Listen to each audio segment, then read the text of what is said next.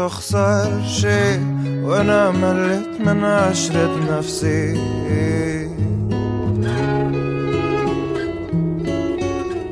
Hi, I'm Lina Sergie Attar, and welcome to Belongings, a podcast where we talk about home and have conversations about the places that create, shape, and sometimes break us.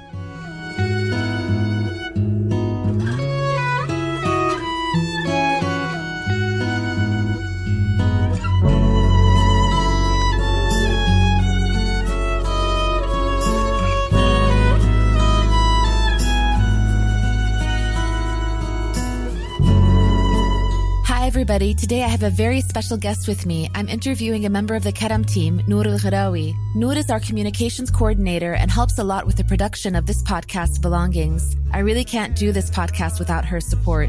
She's been on the Karam team for almost two years now. She is a writer and has her MFA in poetry and is a Syrian refugee from Damascus. Nour migrated to the US 10 years ago and has been using her voice to speak out about refugee rights. I'm so excited for you to hear our conversation. Tune in.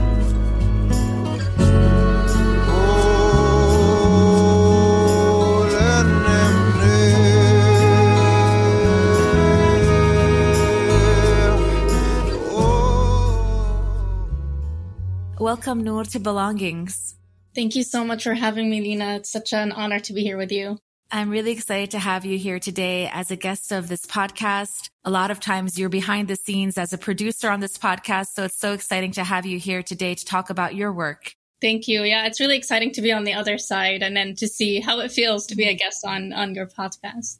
So everybody, before we get started, I want to tell you a little bit about Nour Ghraowi. She is a Karam team member and she's our communications coordinator. A lot of times, as I said, she is a producer of this podcast. And I want to read a little bit of her bio so you know that she's just this incredible human being, an amazing writer and poet. And we're excited to share her work with you today. Nour Al Ghraowi is a Syrian writer, activist, and educator born and raised in Damascus, Syria. She has received a BA in English literature at the University of Texas at Austin and an MFA at, in poetry at Texas State University. She currently works as a communication coordinator at Karam Foundation. Her poetry and essays have appeared in Poetry Magazine, Dame Magazine, Mizna Literary Journal, Porterhouse Review, World Literature Today, and others. Nour writes in hopes of changing the Western view of the Middle East and the Arabic language, which is often viewed as inimical. She also writes about social justice, migrant identity, and what it means to be an immigrant in an unwelcome place. And finally, she writes about feminism and what it means to be a feminist Middle Eastern woman. Welcome again, Nour. Thank you. Thank you so much for the introduction, Lina.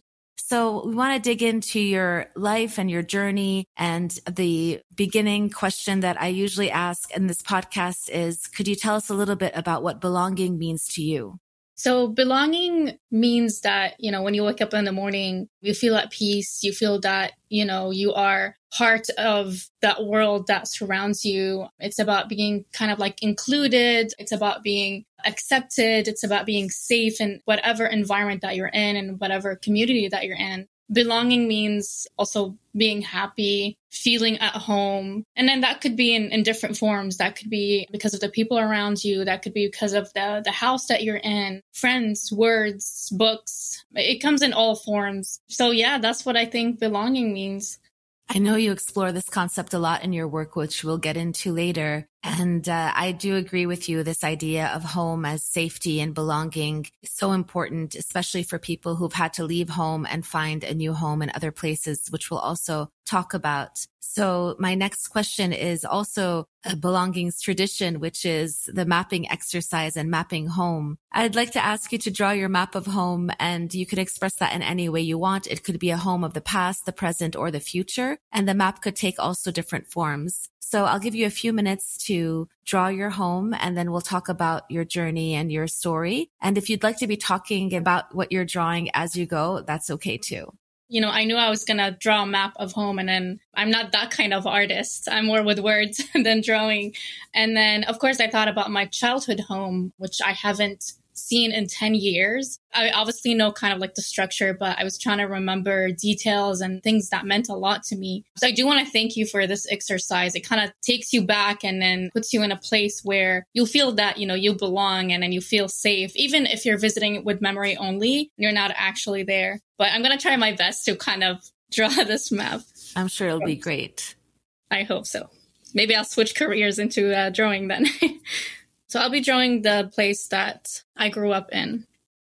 Okay, so this is my map of home. I'll explain a little bit. So right here we have the front door where we walk in and then we walk in there's a little hallway to the left is my parents room right next to it i shared a bedroom with my siblings all my life it's a pretty decent room. One thing that means a lot to me is this wall right here. There's a bookshelf that my dad built that goes from up the ceiling all the way down to the floor and it's full of books. There are some shelves with toys, but it's mostly books. So like books have always been a big part of my life. And then here we have the living room. And then right here, these three, there are three little stairs that separate the living room from what we call a guest room. And we all know, like, if you grew up in Middle Eastern households, you're never allowed to go into the guest room. Like, we barely sat on those, on those couches. But I love those stairs a lot. I spent a lot of my childhood just sitting on these three stairs.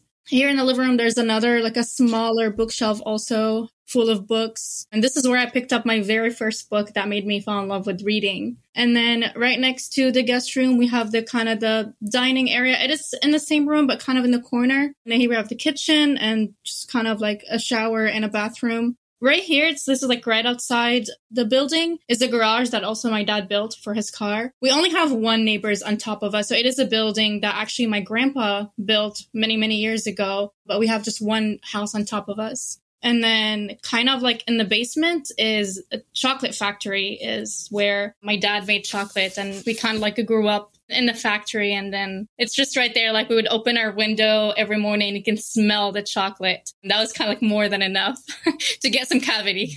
No i'm just kidding. So I didn't realize that that the chocolate factory was in your building. Yeah, so you know, when you walk in, you see the building, you go down like five steps and you walk into the building and on your right, that's the factory. It's just like the whole like kind of maybe like first floor and then you go up the stairs and then that's my house and then one more and then our neighbors. But yeah, it was just right beneath my house. So for context for everybody listening, the Ghraoui family in Syria is famous for their chocolates and famous chocolatiers and have factories. And uh, I remember in Aleppo, it would be really special when somebody would go to Damascus and come back and have a box of the Ghraoui chocolates. Especially I remember the dipped fruits. I think the naranj and the mush mush, the, the the apricots. I think Damascus is famous for these dried fruits and the Ghraoui family chocolate, like the chocolate factories would dip these and make them put them into these beautiful boxes. Yeah, absolutely. It's kind of like a generation thing. My dad also kind of grew up in the factory. Their house was not close, but he was always there watching his dad, who was one of the first people who brought chocolate to Syria. He would, would just watch him make the chocolate and everything.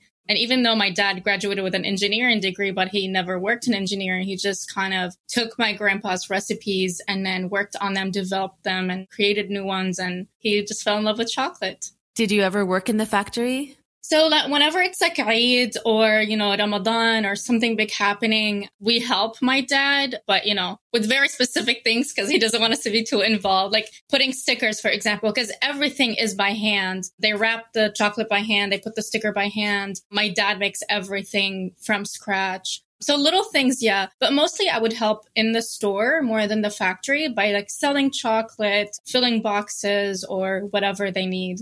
Was the store also close by? No, so it was a little bit far. I mean, Damascus is not that big. It was like maybe 15, 20 minute drive to get there. It was in Sahat Arnous where it's, it's just like so busy with other stores and people. And then our store was kind of like the center for everybody to meet. Like no matter like, you know, who are you meeting? And they say, oh, like let's meet at Bashar's store. And then which I loved it because, you know, you'll see all kinds of people, family, friends, because, you know, that store became kind of like the destination.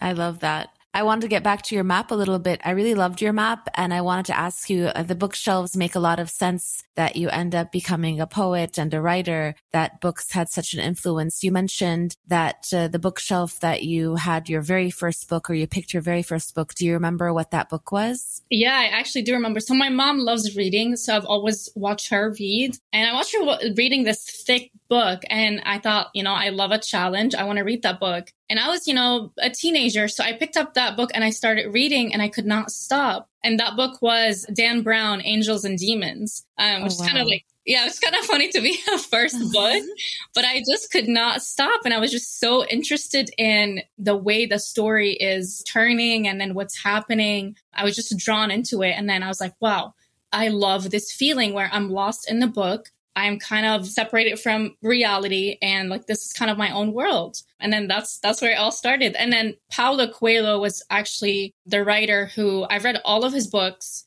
and I just fell in love with all his books. And he was the one to kind of encourage me on becoming a writer, besides also Sylvia Plath, the poet. So these two kind of like showed me, you know, the love of writing. Were all these in English or were you reading translations? So Dan Brown was in Arabic, but Paulo Coelho was in English. So that was kind of like the process also of learning English. So for me, it was kind of like this whole thing where I'm reading, learning new words, looking up their definition, and then just like going back again to read the sentence again to see and understand like, okay, this is what they meant. Sylvia Plath also was in English. So books were also kind of part of how I learned English and why my English is good. That's wonderful at what point were when you started reading these books and you know you're reading arabic you're reading english and you're a teenager is that what influenced you to think about becoming a writer yourself yeah, absolutely. Another part of it is journaling. I love journaling. And then, you know, being a teenager, you know, how like, you know, you journal, you don't want your parents to see it. So I started practicing more to write in English because my parents don't speak English. So I'm like, okay, if I write in English in my journal, they'll never know what I'm writing about because they can't read it. So that's kind of how like it started with writing. And then at like 16, 17, when I wrote my first poem, of course it was kind of like a teenage love break heartbreak kind of kind of poetry. So you, you can definitely you know see that it definitely switched right now. But was that in english or in arabic? It was in english. Yeah i don't remember much of the poem to be honest but i know it was in english. Yeah you should dig that one up.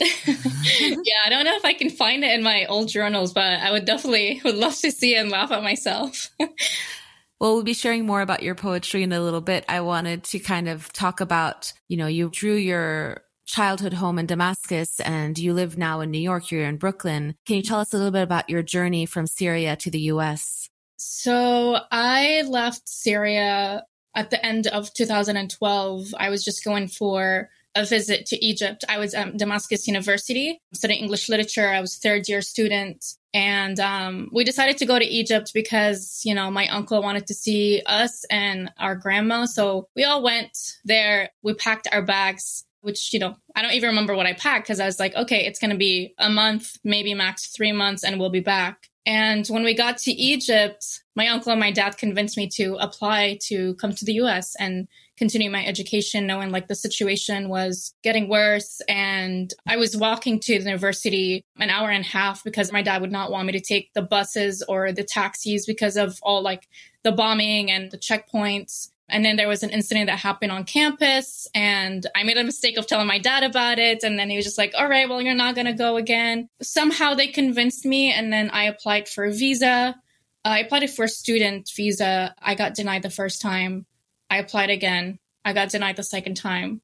I applied again. I got denied the third time. So the whole process took me a year. It was a very difficult year in Egypt because one, I did not want to be there. Two, I just wanted to go back to school. Education was really important to me. I love being in the classroom. So to have wasted a year of my life and getting all these rejections, and to be honest, you know, like people in Egypt were not nice to us Syrians. We were obviously Syrians. My sisters and I would not leave the house because, you know, we couldn't just walk by ourselves. So it was really difficult. So towards the end, I kind of, uh, I told my dad, like, he either send me back or I'm just gonna go make my own money and, and book a ticket and go back by myself. Like, I want to go back home. Which he said, okay, fine. Like, I'll take you back, but your mother and your siblings are not leaving. So they stayed in Egypt. My dad and I went back. Uh, it was time for my tests and um, they convinced me to apply one more time in Lebanon. And then I was like, okay, fine, you gave me what I wanted. I'm back here. And when I was back, I was studying on candlelight because there's no electricity, but I was so determined, like, okay, I'm going to make it to my exams because I'm not wasting another year. So I was studying all these lectures that my friends, you know, bought for me and I kept them. And um, I went to Lebanon and I applied. Seven hours later, they gave me the, the visa. They said, come back in 10 days and take your passport with the visa on it. And I couldn't believe them because, you know, after a year of rejection and just kind of like losing hope, and it's something like I didn't even want. I couldn't believe it. So when we left the embassy, I told my dad, you know, I'm not leaving without seeing my mom, you know. So within a, that day, she booked a ticket and she came back from Egypt. And then within a week, I was gone. So my sister, the last time I saw her was in Egypt and I haven't seen her in 10 years now. Wow. So yeah. Is she still in Egypt? No, so they went back after a year, maybe. So she's in Syria now. All of them are are in Syria right now. Yeah. So, I mean, I am thankful right now for where I'm at and for them to push me to come here because I would not be the person I am today and, and what I do and, and be a writer and, and be, like, you know, in this career if it wasn't for my father who pushed me to leave. But, you know, it's still difficult. Yeah, it must be so difficult. And we say this a lot on this podcast when we talk to Syrians and other people as well. This uh, experience of leaving home in this very traumatic way you know, it's so unique. Your journey is unique to you, but it mirrors so many millions of other people's lives who've been upended in, in, very similar ways, and especially young people. And we'll get to that as well because you work with so many young people through your interviews at Karam with the kids in Turkey that their journeys mirror yours. Yeah, absolutely. So I left, I was 21, uh, 22 maybe when I left. And then, you know, we talk about belongings as well. And honestly, I, that night when I left, my best friend stayed over with me and we were staying then at my grandma's house because our house was in a dangerous area. So whatever I had there, I just picked them all and, and just threw them into the suitcase. I had no idea what I packed. Like, I don't know if I packed clothes, journals. And then at that time, my aunt was really sick and she was my favorite aunt and you know like saying goodbye to her like not knowing what's going to happen and just like not knowing what i packed or what i took and just leaving it all kind of like it's kind of like a blur to me right now but you know talking about it again and and I, I still remember the suitcase was red. It was a really bad suitcase in a bad shape. But yeah talk about belongings. Like i didn't even say goodbye to my my home because i left from grandma's house like not even my house. That's so hard. Yeah. You make it here and you go to Texas of all places and you're at University of Texas in Austin, which is a great place. How was your experience coming and studying English literature and all the things that you did in the American context? Yeah, so the only reason why I got to Austin, Texas is because my cousins lived there. So it's kind of like still staying with family. And I actually started at Austin Community College first. I got to Austin on Year's Eve, actually at 9:30 p.m. and I would never forget that. And it was a week before starting school and I had to take all these tests. And when I woke up the next morning, because I was exhausted, and I hadn't slept in two days. And uh, I woke up and I was just like, what are these people talking? Like, I obviously knew English, but I'm like, these are not my people. Obviously not my cousins also, but when I left the house and I'm like, where's my mom? Like, where are my people? Where are my things? I was just in a shock. But then it was kind of like on the go, like, you know, you have to go to school, do the paperwork and do the tests. It helped that I had my cousins with me, but it was still difficult to be like the other person. And then, um, I remember my first class was a psychology class and um, the first day, you know, the professor is asking, all right, say your name and where you're from and what's your major. So it was my turn. I introduced myself and I say I'm from Syria. And they were like, oh, wow, how long have you been here? And I was like, a week. And everybody was so shocked. Like, they're like, wow, you've only been here a week. And then to me, that was kind of like, wow, it's been a week and it just, it's been crazy. It took me a little while to kind of adjust and until this day, I don't, I don't feel like I'm at home yet. 10 years later, but there are a lot of amazing friends that I've met that we are still friends right now that kind of made it feel like home in a place where it's not home. It's so much determination to do that. Yeah, absolutely. You you need determination, you need strength. Like I feel that I grew up so fast because I'm like, okay, like I'm on my own. I know my uncle is close and my and, and his wife is close and I live with my cousins and and you know, like this family's here, but I need to depend on myself. So I feel that I grew up fast and I learned a lot. And ever since I moved, I just been also working and I just gained a lot of experiences. And I'm so thankful for that. But I also feel like I miss part of that early 20s that, you know, people live like, you know, like the having fun and you're in 20s and you're young and whatever that is. But I'm also thankful that I learned a lot. I want to move into the things that you learned during your journey, both in Austin and in New York. And I wanted to ask you about studying English literature, doing your MFA. You are in a poet, a published poet. How do you view poetry as a form of activism? So when I was an undergrad, my major was English literature, but I was minor in creative writing. And then the first workshop I did, I feel like that was the first time where I wrote something in the activism kind of side of writing. And I just felt the power of it. And I felt how privileged I am to be able to express myself, whether that is in both languages or whether having people to hear me, to listen to me, and, you know, the ability to kind of translate those thoughts and feelings into the page. So it felt really, really powerful. And then from that moment, I felt that it's my calling, it's my duty to kind of help others tell their own stories. I would never, ever tell anybody's story, but I would offer the platform, I would offer the tools that I have, that I learned, that I gained to help them tell their own stories. So I felt powerful. I was like, okay, like I don't do a lot of speeches, but I write poems. And through these poems, I can tell people about home. I can tell people about the suffering of my people, about the loss, about the grief, about belonging. It's really important to me, like talking about language as well, because, you know, oftentimes the Western world looks at Arabic as, you know, like this dangerous language and this heavy language, and they forget how beautiful it is and how beautiful Arabic poetry is. So I try to also include Arabic in my poems. And when I went to the MFA, I've actually had some professors push against the Arabic in my poems. But, you know, I stood my ground and I said, if there's Arabic in my poem and I want you to understand, I would translate that line. But if I just want you to live with this line without you understanding, then you need to accept it. You need to accept this poem as is. And there was a lot of pushback, but I kept fighting because so I remember one of the poems, it was about a martyr. And then, you know, whenever there's a martyr, like they hold him on their shoulders and then they chant. So that line that chants, I left it in Arabic. I didn't translate it. And like he was kind of pushing back, like, oh, I don't understand what, what is this? I feel like I'm pushed outside of the poem. And I said, this is a chant. It's like a background chant. The important thing is the story of this martyr that was killed in the war, in the revolution. And then that's the thing is like, I want people to accept the poem as is and just how they accept us as we are, as refugees, as immigrants. This is who we are. So why would we change for you to feel comfortable? Why don't you let us feel welcome the way we are and who we are? And that's the same thing with Arabic in, in poems.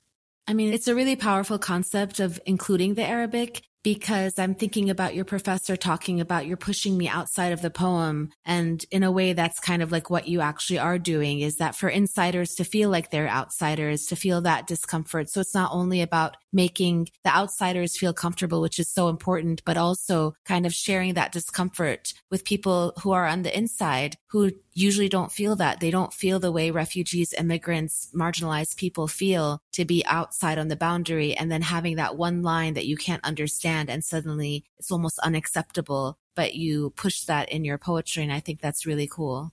Thank you. Yeah, I mean, it's like whenever they are put in that position of being kind of like the outsider, they feel discomfort. But we live this every single day as refugees and immigrants. We always feel like the other. And it's really hard. So it's just kind of like the simple experience that he's experienced because of a line. And I'm like, look at this, but on a bigger scale that we live every day. This concept of adding Arabic to your poetry, were you inspired by other poets that you studied? Have you seen this in other languages? I think it's very unique. And I, I, remember hearing your poetry for the first time and hearing those Arabic words and thinking it's very incredible to have that in there without translation. Were you inspired by others?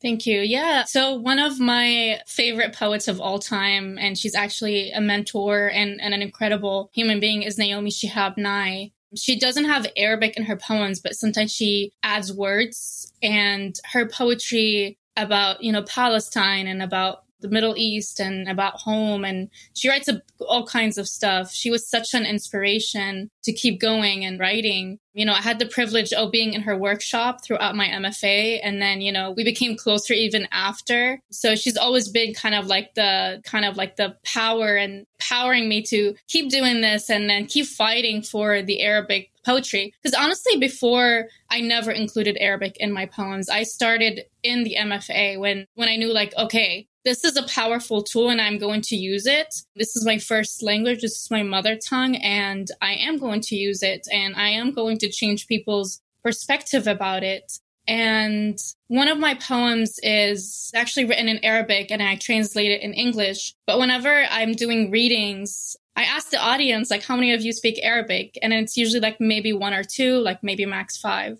So I asked them, please close your eyes. I'm going to read this poem in Arabic. And even if you don't understand, I want you to just kind of listen, like to the tone, to the music of it. So they close their eyes and I read it. And afterwards, before I read the English version of it, I asked them, like, how did you feel? And some people told me they felt like they were meditating. Others said that it took them back to their childhood, not knowing what the poem is about. But you know, this poem is about a five year old boy who lost his dad to the war and his mom lost her legs to the war and how he's taking care of his family. But kind of that shows you that even though if you don't understand, and even though this is the language that you say it's harsh, it's angry, it made you meditate. It made you think of, of your childhood. And I think that's one of the biggest successes is that I allowed this poem to live in a space or in a place where it's not understood, but it's welcomed.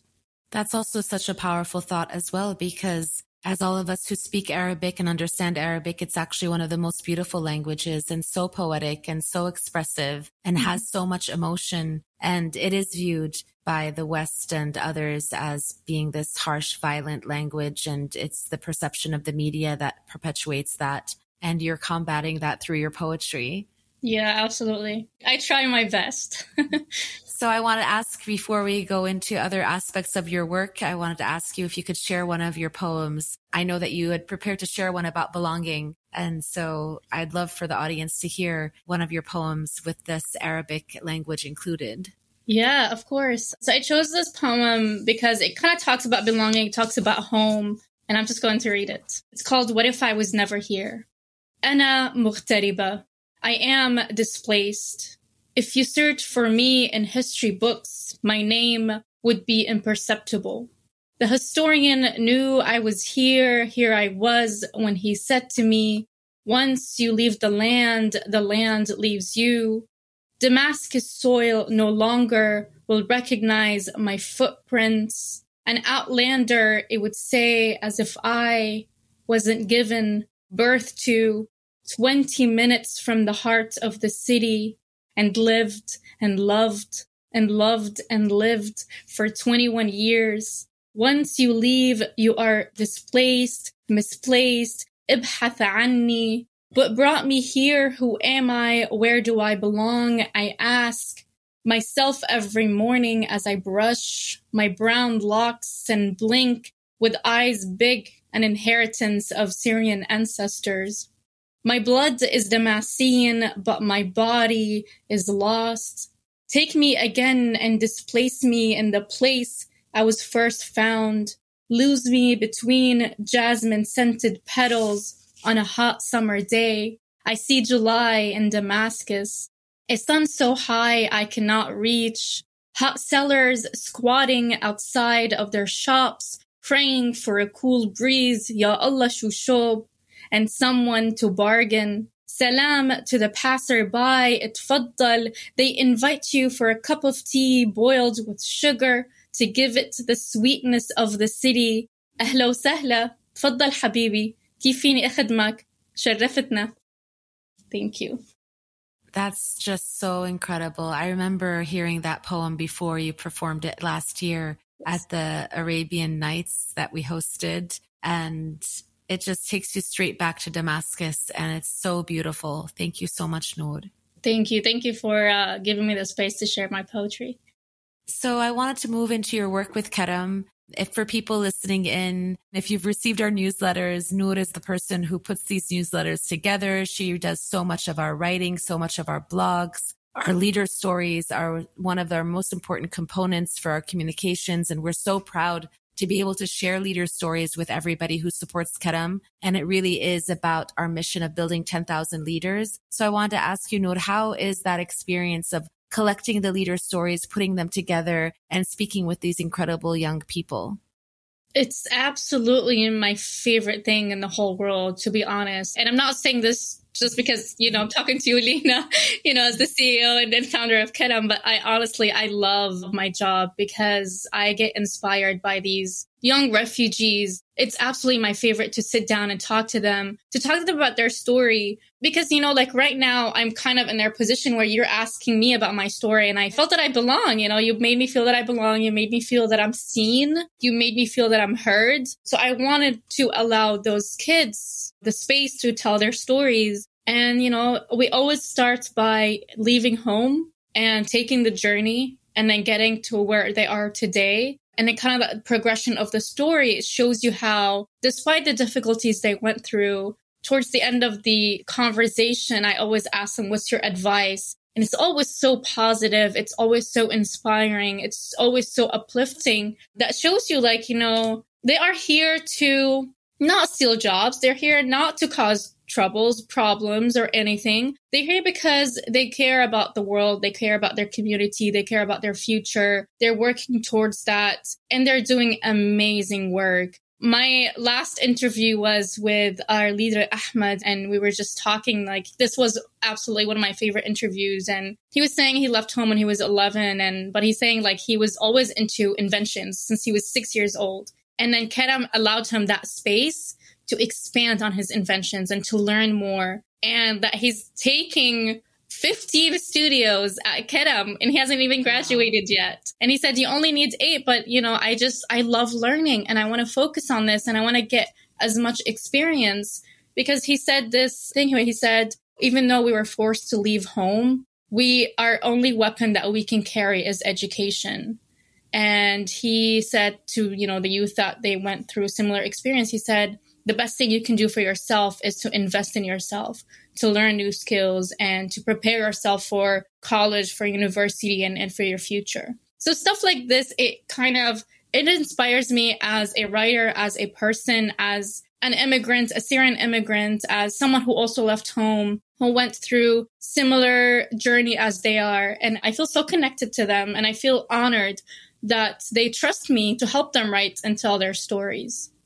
I mean, I think that this tells the entire story, right, of how we view the kids themselves and the communities that we serve is that whole idea of investing in the future and investing in human beings and giving people that chance to shine and reach their full potential. That's the belief of our organization. And the fact that Ahmed is, tells others that you need to invest in yourself just shows how that ripple effect is happening and the fact of really understanding that if you leave wherever you are, which and all of us move around, what you take with you is what you've learned and your education is so powerful. Yeah. And then the one thing that I hear from every student I've, I've spoken to is that at Karam House, they feel safe. Therefore, they can learn, they can grow, they feel comfortable with sharing their ideas. This shows the importance of, you know, on a bigger scale, like the community or the new adopted country or whatever, that those refugees and immigrants need to feel safe to grow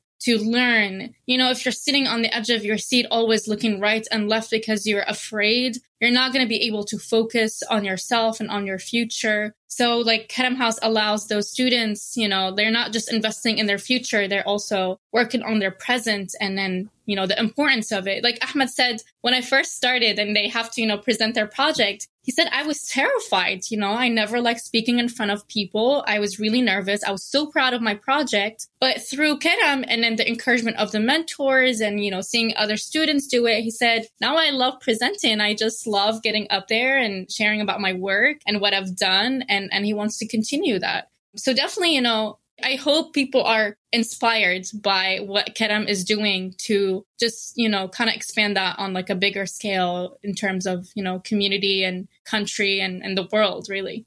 It takes a lot of courage to present your project and to read your poem too.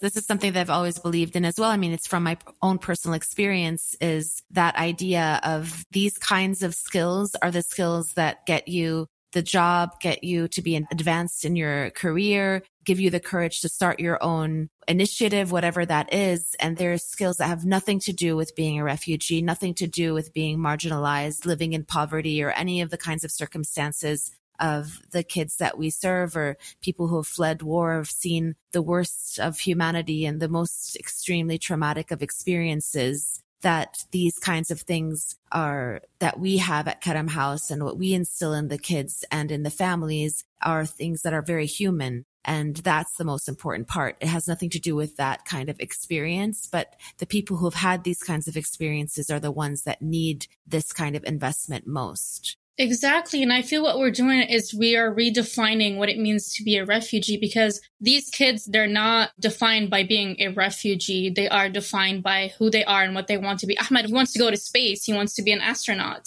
That's why he wants to study. And, you know, I feel that, you know, being in the studio and presenting the project he made he's presenting it as an inventor, not as a, a, refugee. And I think that's really, really important. Yes, you know, being refugees and immigrant is part of us and will always be, but that's not who we are. We are way more than that.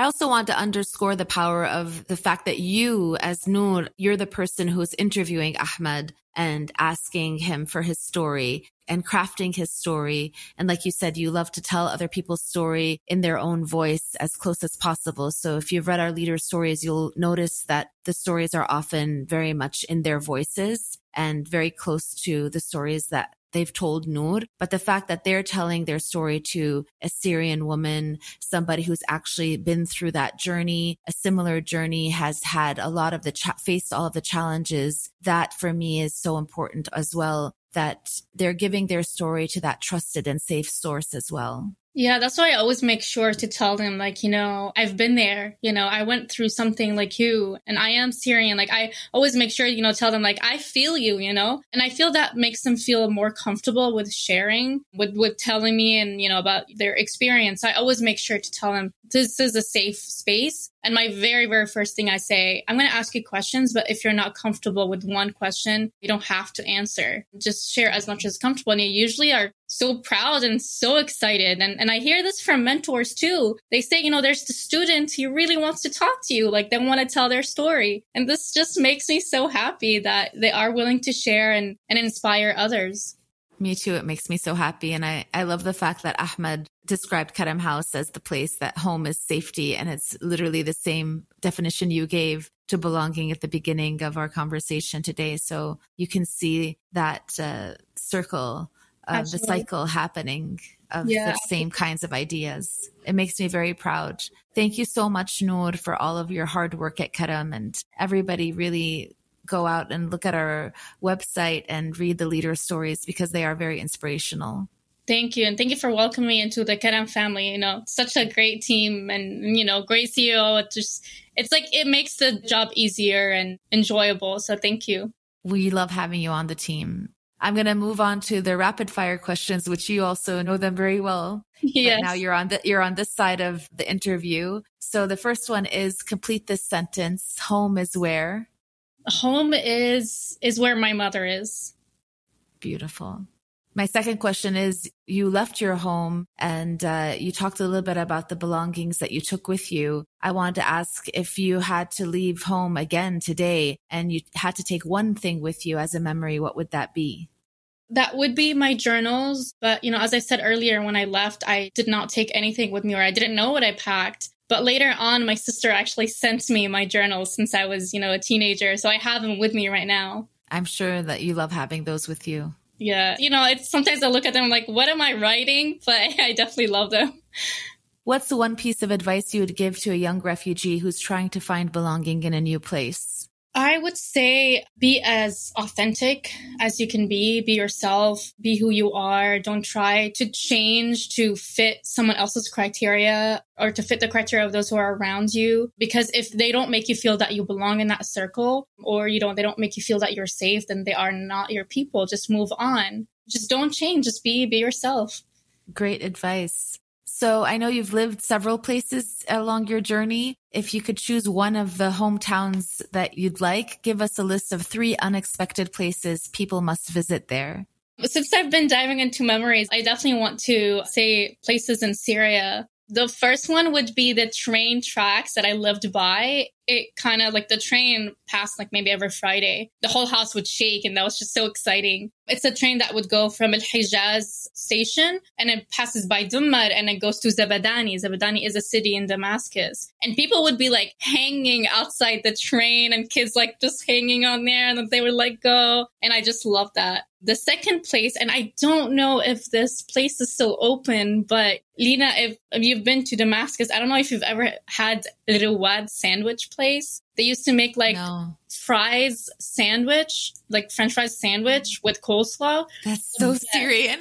yes, and it was so cheap that it was like 15 liras. And I just, I love that sandwich. I don't know if that place is still open. And then the third place is also food related is Abu Abdo, like the juice place. Incredible juice. And then they would like elaborate with like the fruit and, you know, the ice cream. And it was really incredible. Not healthy. Not healthy at um, all. but it's good. I, I remember the first time I ever had like a sandwich de batata, which is this French fry sandwich. I was so baffled. Like, why would we put French fries in a sandwich? But it is really special. I know. It. And it was in a baguette kind of, you know, bread. Oh, it was the best with some ketchup. I'm hungry now. we'll check and see if these places are still open and we'll put them in the list as well. Yes. What dish tastes like home to you? I'd have to say macarona bil khudra, which is macaroni with vegetables and it's baked in the oven. It's my mom's like a uh, secret recipe and it's the best. I've tried to make it so many times, but it's not as good as my mother's. I don't think I've had that. I'll keep trying, and when I see you next, maybe I will. I would have perfected by then. You can practice. yes. We talked a lot about books earlier in our conversation, but I just wanted to ask again if you had any book or books that you recommend often to your friends that you'd like to share with our audience. It was so hard picking a few books because, you know, you know me, I, I love reading. But one poetry collection that I really connected with is Deaf Republic by Ilya Kaminsky it's kind of like a story that is told through poems and then the setting is in an occupied country in a time of a political unrest. And then um, the soldiers who are trying to break the protests, they kill a deaf boy, and then the whole country goes deaf. And then the last thing they've heard is gunshots. And the way it's written, and then there's also like a, uh, the sign language kind of drawn into the poetry collection is just beautiful. It made me feel that I belong to this collection because it's so close to, to home of like lost and grief and all that. Another book is Time is a Mother by Ocean Vuong. It's also a collection of poems. It's a paradoxical expression of grief while kind of still remaining determined to survive. He wrote it about after the death of his mother. And it's such a beautiful way that he expresses how, you know, even though we grieve every day, you know, the losses that we've had, but we yet have to be determined to survive. And then there are like a few other books like The Road from Raqqa by Jordan Ritter Conn, The Beekeeper of Aleppo by Christy Lefteri. These are amazing, amazing books that definitely would go back and read over and over again. Thank you for this list. We'll definitely share it. I am very interested and intrigued by the first one, Deaf Republic. That sounds really, really great and powerful. Time as a Mother is a book that I've read and I love Ocean Vuong. So I really recommend everybody reading it and reading his novel. His novel On Earth, we were briefly gorgeous. gorgeous. Yes. yes. Yeah. Such a great novel. Very powerful. Yeah. It's so moving. Absolutely. Yeah. Well, thank you so much, Nour, for your time. I know you're a very busy woman doing lots of different things, and uh, I really appreciated our conversation and learned a lot as well. So I appreciate your work and your time, and I hope everybody enjoyed this conversation. Thank you so much again, Lina, for having me and for allowing me this space and also for making me feel that I, I belong and being interested in, in my story and what I do. So thank you so much. Thank you. Thank you. My next conversation is with 19 year old Sam. Sam was a student at Karam House Istanbul before leaving Turkey with his family for the Netherlands. Sam, an inspiring filmmaker, has moved around quite a bit for a young adult his age, and as a result, he formed a unique perspective on belonging. I learned so much from Sam, and I'm sure you will too. Let's listen together. Hi, Sam. Welcome to Belongings. Thank you very much for having me. I'm so excited to speak with you. I don't think we've spoken in a while and I'm very excited for our audience to meet you. Yeah, I haven't seen you in a while. I moved uh, away from Turkey and uh, graduated from Karam House, but I'm very excited to speak with you again and to catch up. So I have some questions for you about your experience at Karam House and as well as your journey to where you are now from Syria. I wanted to start if you could just tell the audience about yourself and where you are and what you're doing right now. I'm Sam Al Saman. I was born in Syria and I'm 19 years old right now. Currently, I am in the Netherlands in a city called Tilburg, but I live in a small village, which is uh, very full of uh, farms and cows. I am right now doing a year of pre-bachelor, which is a preparation year for a bachelor study. And I'm learning uh, Dutch and some other subjects that are related to a bachelor study and uh, hopefully next year I'll be able to do a bachelor in design or filmmaking or something in that area, but I haven't quite decided on what it is uh, per se. I graduated from Karam House two years ago, I think, in the beginning of 2021, and I yeah I was in Karam House since I was 17 till I turned 19. So tell me, how long have you been in the Netherlands? Today, a year and seven months. Wow, that's amazing. How do you like it so far?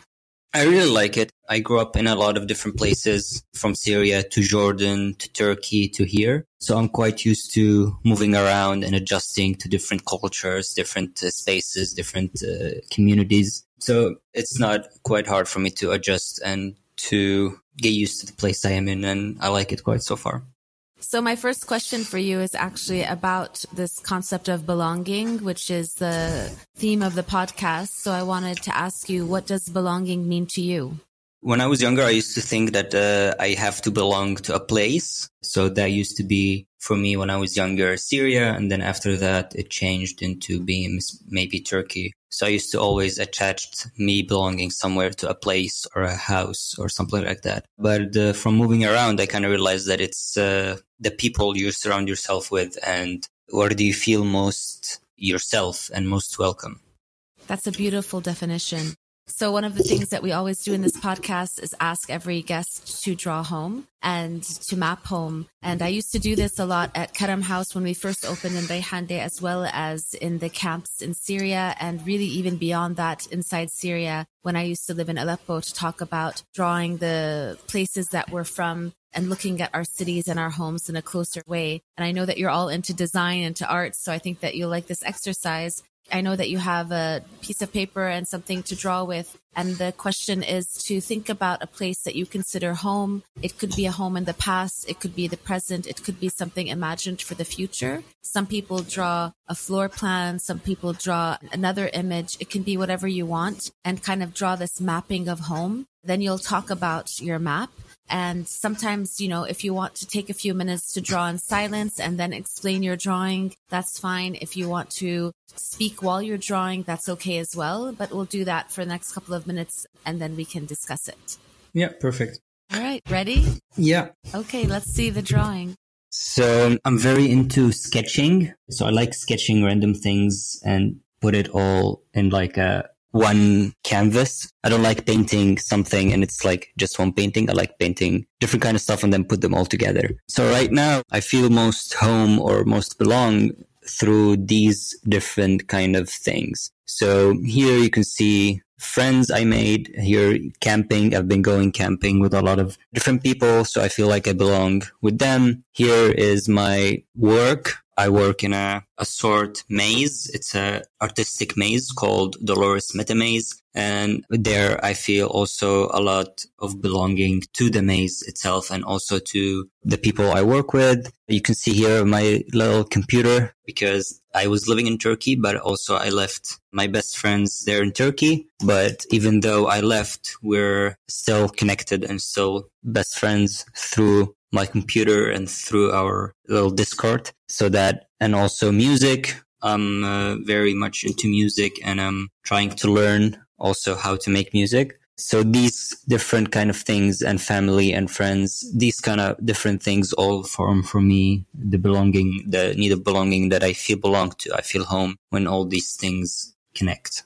That's really beautiful. Do you play a specific instrument or do you use your computer for music? Uh, I just started learning piano. I just started like very much the beginning of what every note does. It's another language you can add on to the languages you know. Yeah, exactly. So you mentioned Syria, you mentioned Jordan and Turkey as part of your journey, and now you're in the Netherlands. Could you tell us a little bit about that journey?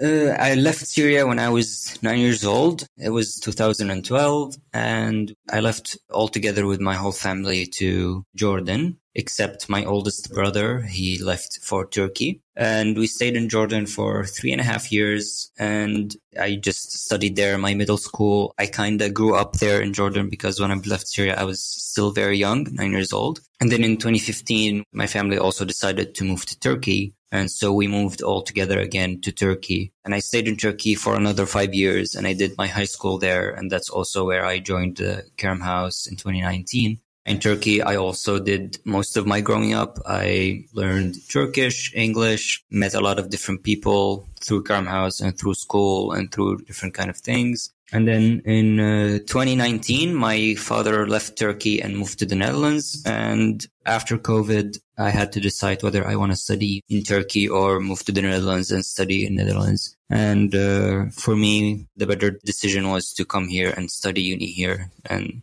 I'm here now for a year and a half, and hopefully it will go well. That's a very long journey and across different places. Do you have a difficulty in learning Turkish and now you're learning Dutch? Is it something that you knew before when you were younger that this languages for you were something that you like to study? Or was it really all by necessity and just kind of going into the place and having to do it? Growing up, I only spoke Arabic in the house with my family and with the relatives and stuff. But when we came to Turkey, it was basically a necessity for me to learn Turkish. I was just thrown into the Turkish education system and uh, I had to just learn by going to school every day simply. Around 2018, beginning of 2019, I kind of started knowing what I want to do in terms of studying. And I had the idea in my head that I wanted to study in English, either in Turkey or outside of Turkey. At that time, I wanted to learn English and that wasn't a necessity for me. I didn't need to use it in Turkey or anything, but I just wanted to learn English. I just learned English from watching movies, TV shows, friends mainly. And then uh, also joining Karam House improved my English in terms of practicing because we got a lot of uh, visiting mentors who were uh, English speaking mentors. And uh, I just used that as an opportunity for me to practice English because I used to only learn it from movies and TV shows. I listened a lot. I read a lot, but I didn't really speak a lot. So I use that as a opportunity to better my English more. And now in the Netherlands, it's not really a necessity again in the Netherlands because Netherlands is the best country in the world who speaks English as a second language. So here, basically, everyone speaks English here and you can really live your life here without having to speak Netherlands at all. But uh, it's just um, that I also want to learn Dutch and it's a good skill to have uh, four languages in your pocket. So I was like, yeah, why not? Let's add Dutch to the mix. Yeah, it's absolutely a good skill and it increases your capacity for connection and communication and creativity. It really is an expansion of your brain. And so it's very, very impressive to be able to collect languages like this. And I know it's very hard work, but uh, it's very good for you to expand. And I know, I hope it'll give you a lot of connections as well in the Netherlands. Hopefully, yeah. I want to move to your interest in filmmaking, which it's also its own kind of language as well. Language in the arts to tell stories. And I know that you had projects at Karam House that have to do with filmmaking. Why were you interested in filmmaking and design and this angle of um, storytelling? And can you tell us a little bit about how that came to be and what your work is now? My interest in filmmaking and videography in general began when I was 15 years old, I think. At that time, I didn't own a camera or a phone, but I owned a laptop that I had bought from my savings and I just downloaded uh, editing software and I started like editing, downloaded photos and then edited, edited the photos together, added sound and then made a video from just photos from the internet and sound and a music sound. I don't know, something about that just made me feel very happy that I just made something out of different kind of things and just became one product. And I just kept on doing that. And then after that, I got my phone and I started making uh, YouTube videos. I didn't really publish any of them, but I would just for myself and I would just like film my day going to school or film something interesting that I saw. And I would also go home and edit those into a video, add music, add special effects and stuff like that. Then it was just me playing with a camera and a video. But in Karam House, it kind of became more of a storytelling. I learned uh, through some workshops, filmmaking workshops, and also I kind of learned the storytelling part of the job, which was uh, very important to me and also kind of made my passion stronger for the filmmaking because now I'm not only passionate about filming and editing stuff, I'm also really passionate about telling a story about reaching a goal with my content that I'm making. And from that point, it kind of really started amazing me that I could, with a piece of content from a minute long, I could make someone feel something or relate to a problem or help someone even tell their story if it's not my story. And yeah, that is the most important thing for me, which is to make someone feel an emotion through a piece of content that isn't necessarily very big Hollywood film level. It's just some kid with a camera doing something and it makes you either empathize or laugh or even cry. Last thing I did, I was a part of um, a volunteer group here in the Netherlands. There is some things that are called as, as it says, which are the asylum center. And that is the place where all the refugees, when they first come to the Netherlands, they have to stay at. And it is a sort of camp where it's full of houses and every refugee stays there until they get their residence permit, which is probably a year, sometimes more. Some people stay there for a couple of years and it is quite a harsh condition and which you can't really do anything with your life until you get the residence permit. So people there, especially young people, get very bored and uh, they don't really do a lot of things in their time. And I was a part of group. I volunteered with them and I was also in the AZC at the time, but I was done with my procedures and we made a video with them. A Dutch filmmaker. He was the main uh, director, but I was also with him in the story writing and the uh, videography. And uh, we just made a video with the young adults in the says. And the idea was for them to write a video, film it and do everything surrounding making a video about their life in the AZC and what do they do and how it is to be a refugee in the Netherlands in the AZC in the asylum center. And um, yeah, that was the last project I did, and I was very proud of the end product that came out. And it got also premiered in uh, cinemas before you you go to a film, you go to see a film, you go to see a film in a cinema, and it like some ads appear before the film. It appeared in uh, a couple of local cinemas here before you go watch a movie. I mean, I have so many follow up questions to this. yeah. It's really great. I mean, I want to talk about this. Let's start with this project that you just mentioned because it's so powerful and great. What made you want to volunteer with this group?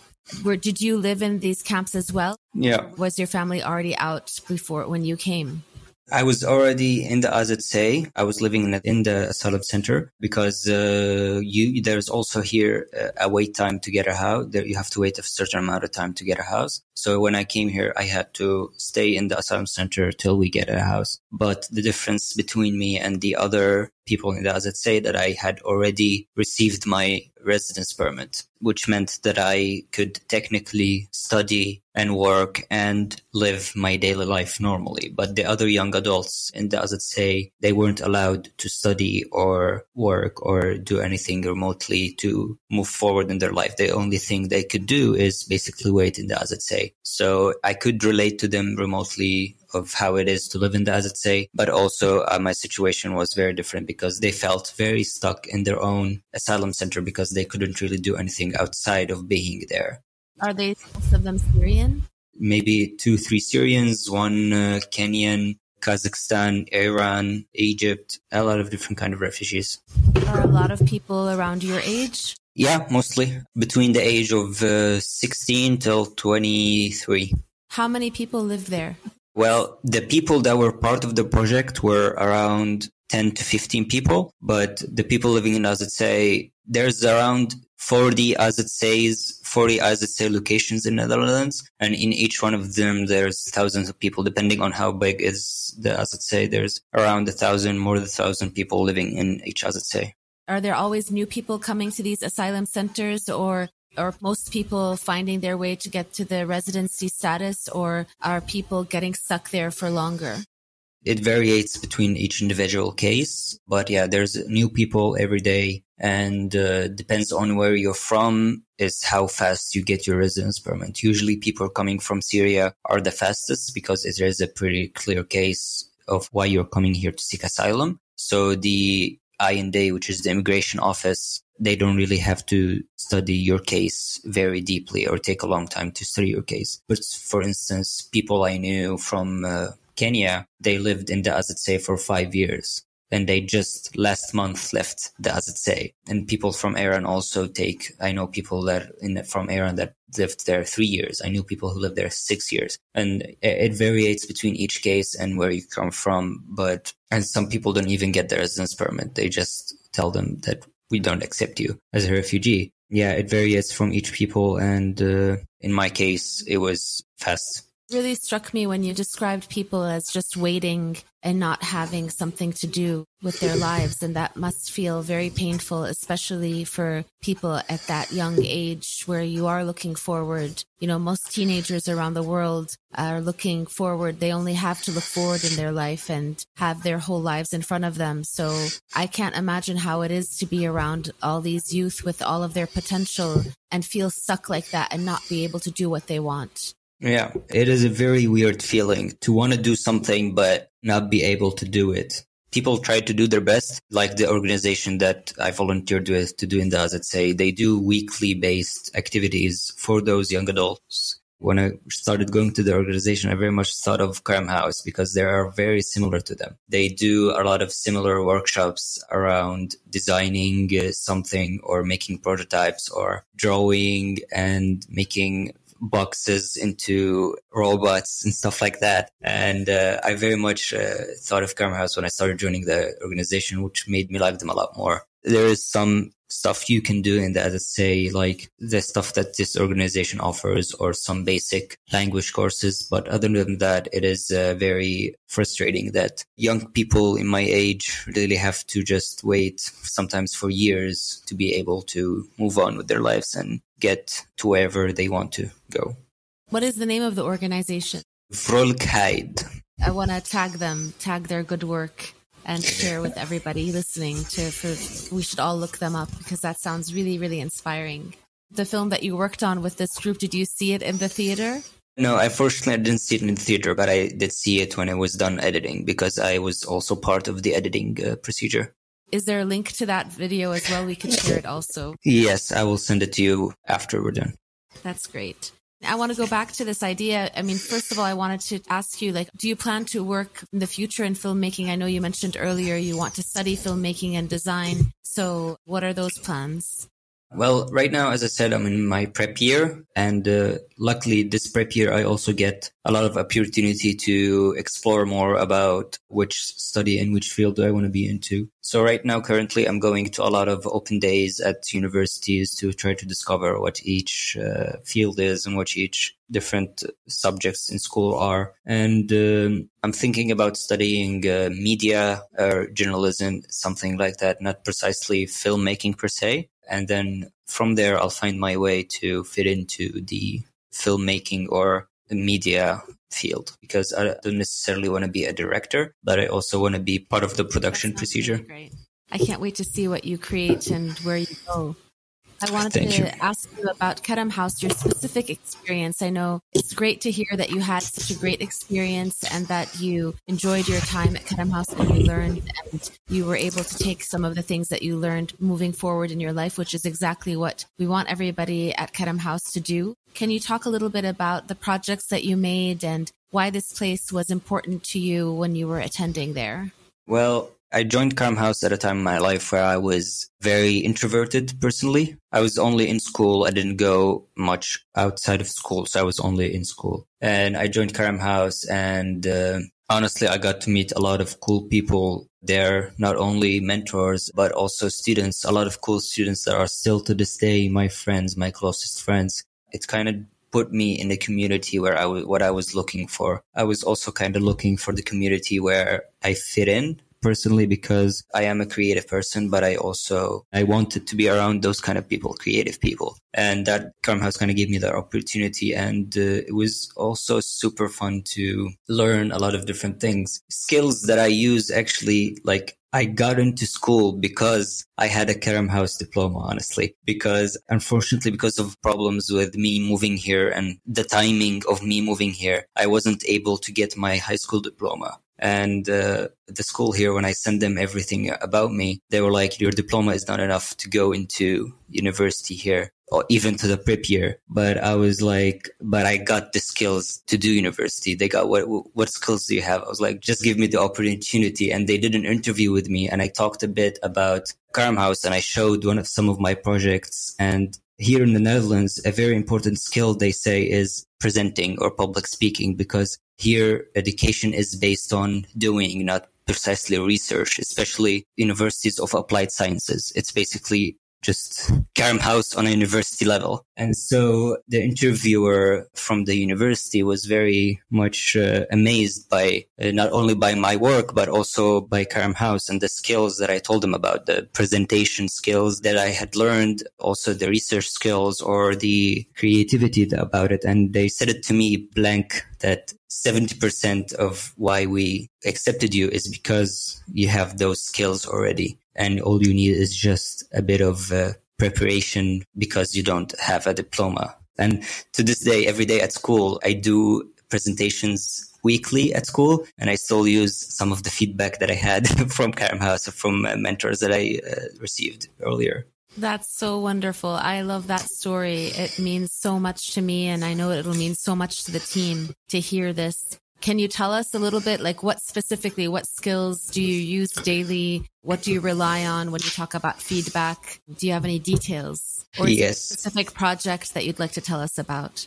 A specific project, I'll talk about the most recent thing. I had to do a uh, presentation in Dutch and learning how to present in Karam House was the biggest skill I learned, maybe. I was good in presentation in English or in Arabic. So presenting in, uh, in Dutch was kind of scary for me. And um, I hadn't done a presentation in a year, maybe because I left Karam House and I wasn't in school and I just joined school recently. So I was very nervous at the first time to present again and in a new language and do a presentation of uh, 15 minutes about a subject that I had researched on beforehand, I was very nervous. I was shaking as usual, shaking my hand, drinking water, going back and forth to the bathroom. I'm like, oh, what am I going to do? And then as soon as I started, it's kind of blank in my head because I only remember the presentation ending.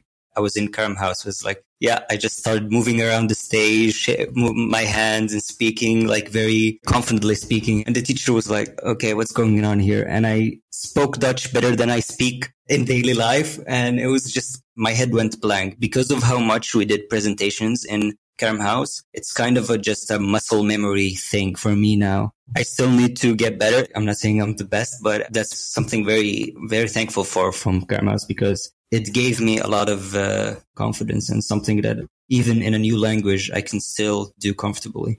I mean, I'm thankful to you for telling us this story because it's so helpful to see when we put together Karam House and the programs and the team, the idea was you all are seeds and the work that we're doing are seeds in the seeds and we don't know what will happen later. And so when I see people like you taking everything forward and using the investment you know, even in a different language, in a different context at university, it just makes my heart feel so full because that little seed is blossoming and it's becoming something that we didn't even imagine, you know, at the time when we started where everybody will end up and how they will use this. But I do know and I do a lot of presentations and a lot of speaking and you have to continue working on the skill. It is a muscle and you always are working to improve yourself, but it's such an important one because wherever you go, if you're able to communicate your ideas clearly, already you're so much ahead of everybody else because most people don't work on it and it is very scary and it takes a lot of courage to stand in front of a group of people and present your idea specifically in a third language or fourth language for you. That's incredible.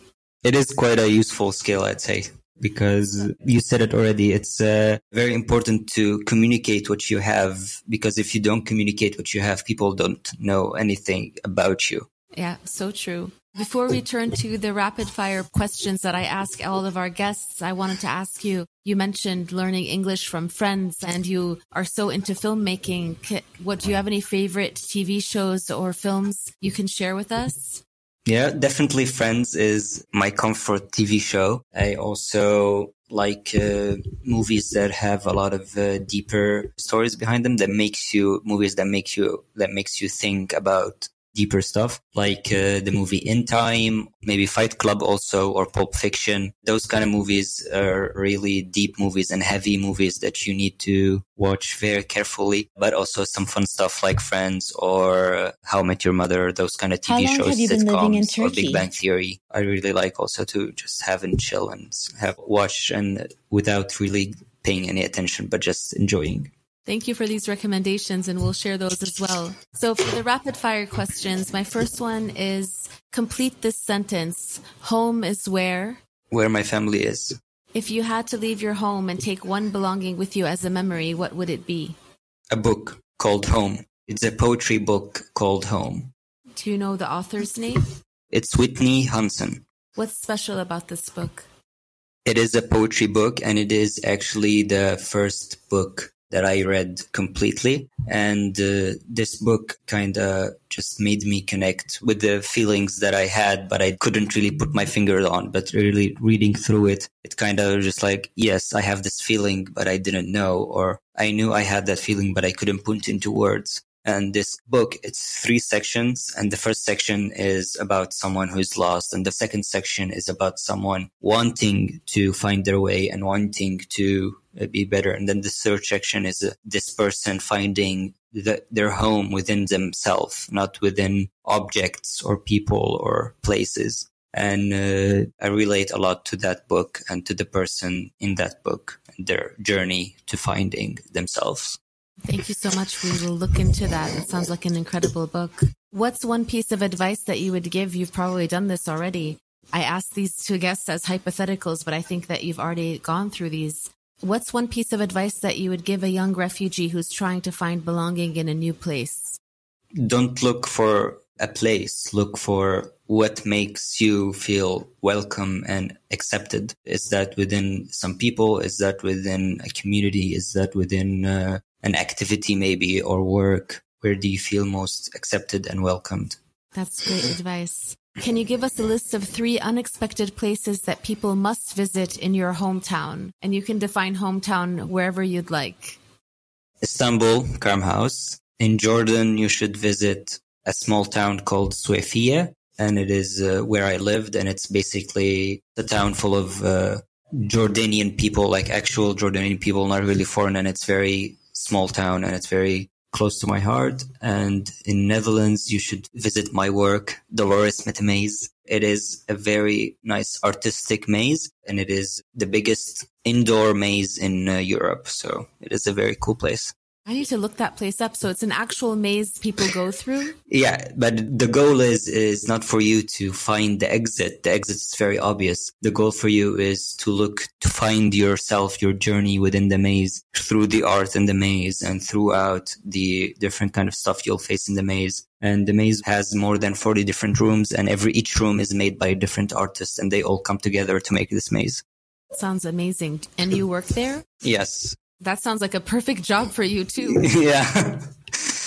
What dish tastes like home to you?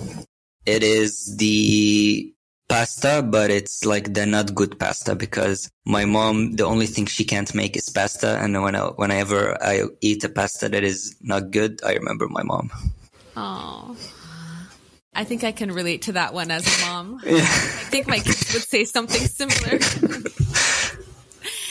I know you talked about a book called Home, but my last question is if there is a book or books that you've recommended to your friends to read over the years that you'd like to recommend to the audience, do you have another book that you'd like to talk about?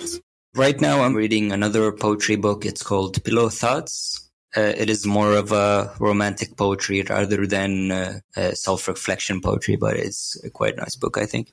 Wonderful, wonderful. Well, Sam, thank you so much for your time and staying up late. I know it's not too late for you on a Friday night in the Netherlands, but I really appreciate your time. And I wanted to say I'm very, very proud of you. I want to continue to follow your journey and I wish you all the best. And I'm so glad to share your story with our audience because you really are a reflection of the 10,000 leaders that we believe in, the people that take the skills and the investment that we have for young Syrians to go out into the world and reach their full potential. This was the dream. And I'm so happy to start seeing that dream come to become a reality with you. So I wish you all the best and hopefully we'll talk again soon and you can give us an update. Yes, thank you very much. I'm very glad that I was part of this and also part of uh, Karam House and the amazing thing you've created and helped create. Thank you very much for having me and good night. Thank you. Bye, Sam. Bye.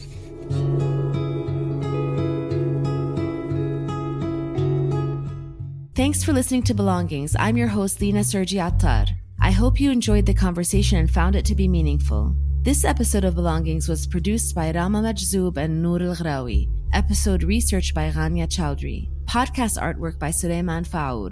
Music is Inni Mnih by Mashrou' Leila. Please follow, rate, and review Belongings wherever you listen to your favorite podcasts. You can also follow Belongings on Instagram at Belongings Podcast. If you would like to support building a sense of belonging, community, and well being for refugee youth, please visit karamfoundation.org. Thank you, everyone. See you next time thank you